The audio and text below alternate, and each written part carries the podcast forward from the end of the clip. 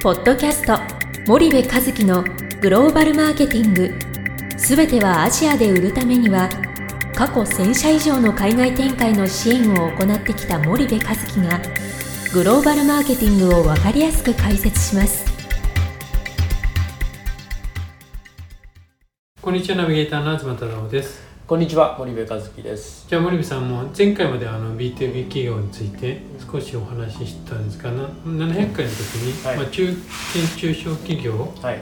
に関しても、うん。あの少しはい。あの力を入れていきたいということだったんで、はい。まあ、今現状そのはい。中、森部さんから見てその中堅中小企業のはい人たちが海外進出に際する、はい。まあ、悩みとか課題とか、どういった課題感を持っているのかっていうのはあのその辺をお聞かせいただきたいんですがいかがでしょうか？とはい。えっとまあその一つはやっぱり日本国内だけじゃなくて海外にも販路を広げていかないといけないっていうのが、まあ同じく中堅中小企業の悩みで、で、まあ、中堅企業の場合は大企業中堅大企業中堅の方に分類する中堅と、中堅中小のこの小さい方に分類する中堅ってあると思うんですけど、はい。まああの総じてその中小企業っていう言うとね、まあ、そういう悩み海外にとにかく販路広げたいですよと、うんうんただ経営資源足りませんと、うん。何をどこからどう考えて、はい。えー社内の何にどうやらせたらいいのか全くわからないと。ただ海外の売り上げが必要だうん。えー将来にわたって海外には投資していかないとやっぱりシュリンクする国内市場だけでは10年後15年後お強いては20年後の未来がないよっていうことの課題認識が強いっていうことだと思うんですよね。はいはい。でそんな中でまあどうしたらいいですかっていうのが多分中小企業さんの総じての、えー、ご依頼事項うんうんうんうん。という感じですかね。うんそうするとまだ、まあ、これこれからっていうところなのか今やってるけど。あえーどっちかっていうともう今やってるっていう中小企業のが多いですよね、うん。これから本当に新規ですっていうとう、ん。おなかなかちょっとあのあれじゃないですか、はい中小というよりかまあ多分連載に近くなっちはいゃうので、はい。やってるけどまあもっとできると思ってるとか、うん。なかなかうまくいかないとかそういううん。感じかなというふうに思いますけどもね、まあでも新規でもあいるね。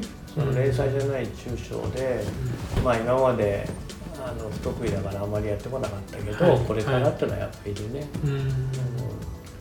そういう企業さんのうん。な、なまあ、か悩みと言ったらいいんですかね、うん。どこが悪いとか、うん。どうしたらいいとかっていうのは、森部さんなりに一般論でも構わないので、まあ一つはそのやっぱり中小であったって大企業であったってうん。海外戦略はしっかり作らないといけないので、うん。まあ戦略がないですよね。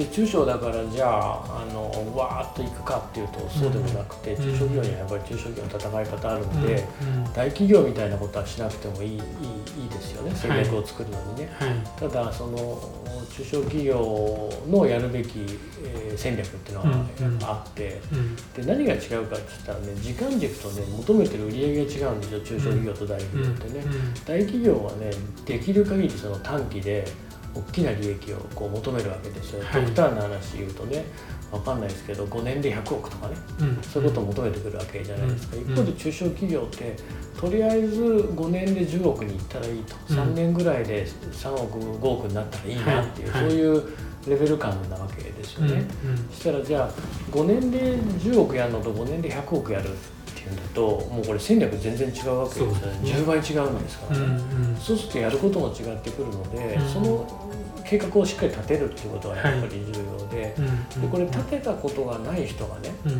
ったこともないっていうかそのあんまり知らない未開の地においてそれを立てるってはい日本で建てるならまだ分かるよ。福岡でやりますみたいな、ね。5年で10億やりますとかっていううん。北海道でやりますってのは分かるんだけどうん。これタイでやりますベトナムでやりますって言った時に圧倒的に知識量が不足してるわけだから、はい。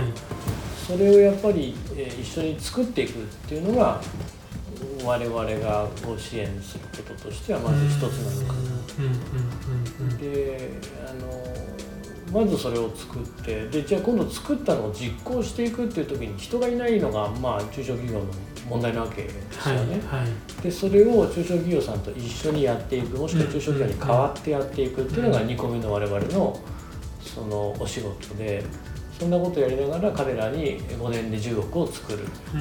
えー3年で5億を作るみたいなことをこうやっていくわけですよね。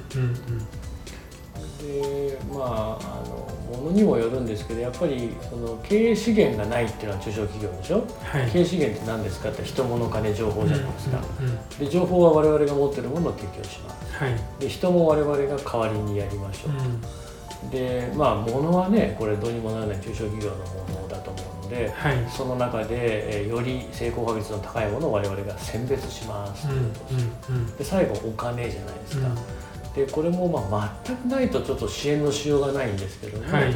ある程度のそのおベースをいただきながら我々もきらりと光るというかその可能性のあるポテンシャルのあるものに関しては、まあ、パートナーとしてやらせていただくことで成果報酬でねお受けしたりっていうことも、うん。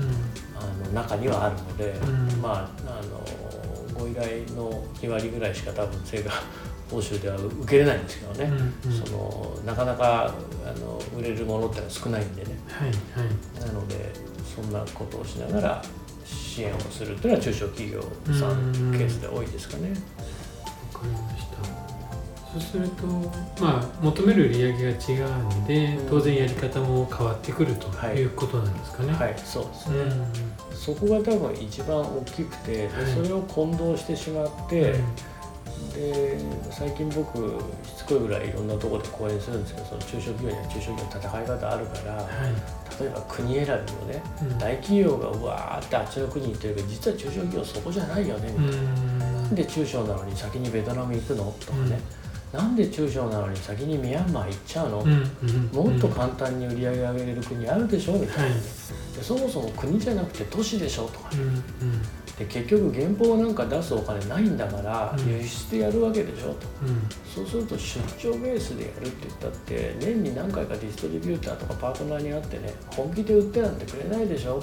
そのための方法はこうだよねみたいなことを提案するんですうんよね、うん。だからそこが改善できれば中小企業でもまだまだ全然海外やれると思いますけどね、わかりました、はい。じゃあ今日は森部さんありがとうございました。はいありがとうございました本日のポッドキャストはいかがでしたか？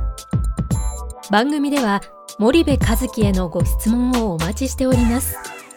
皆様からのご質問は番組を通じ匿名でお答えさせていただきます。podcast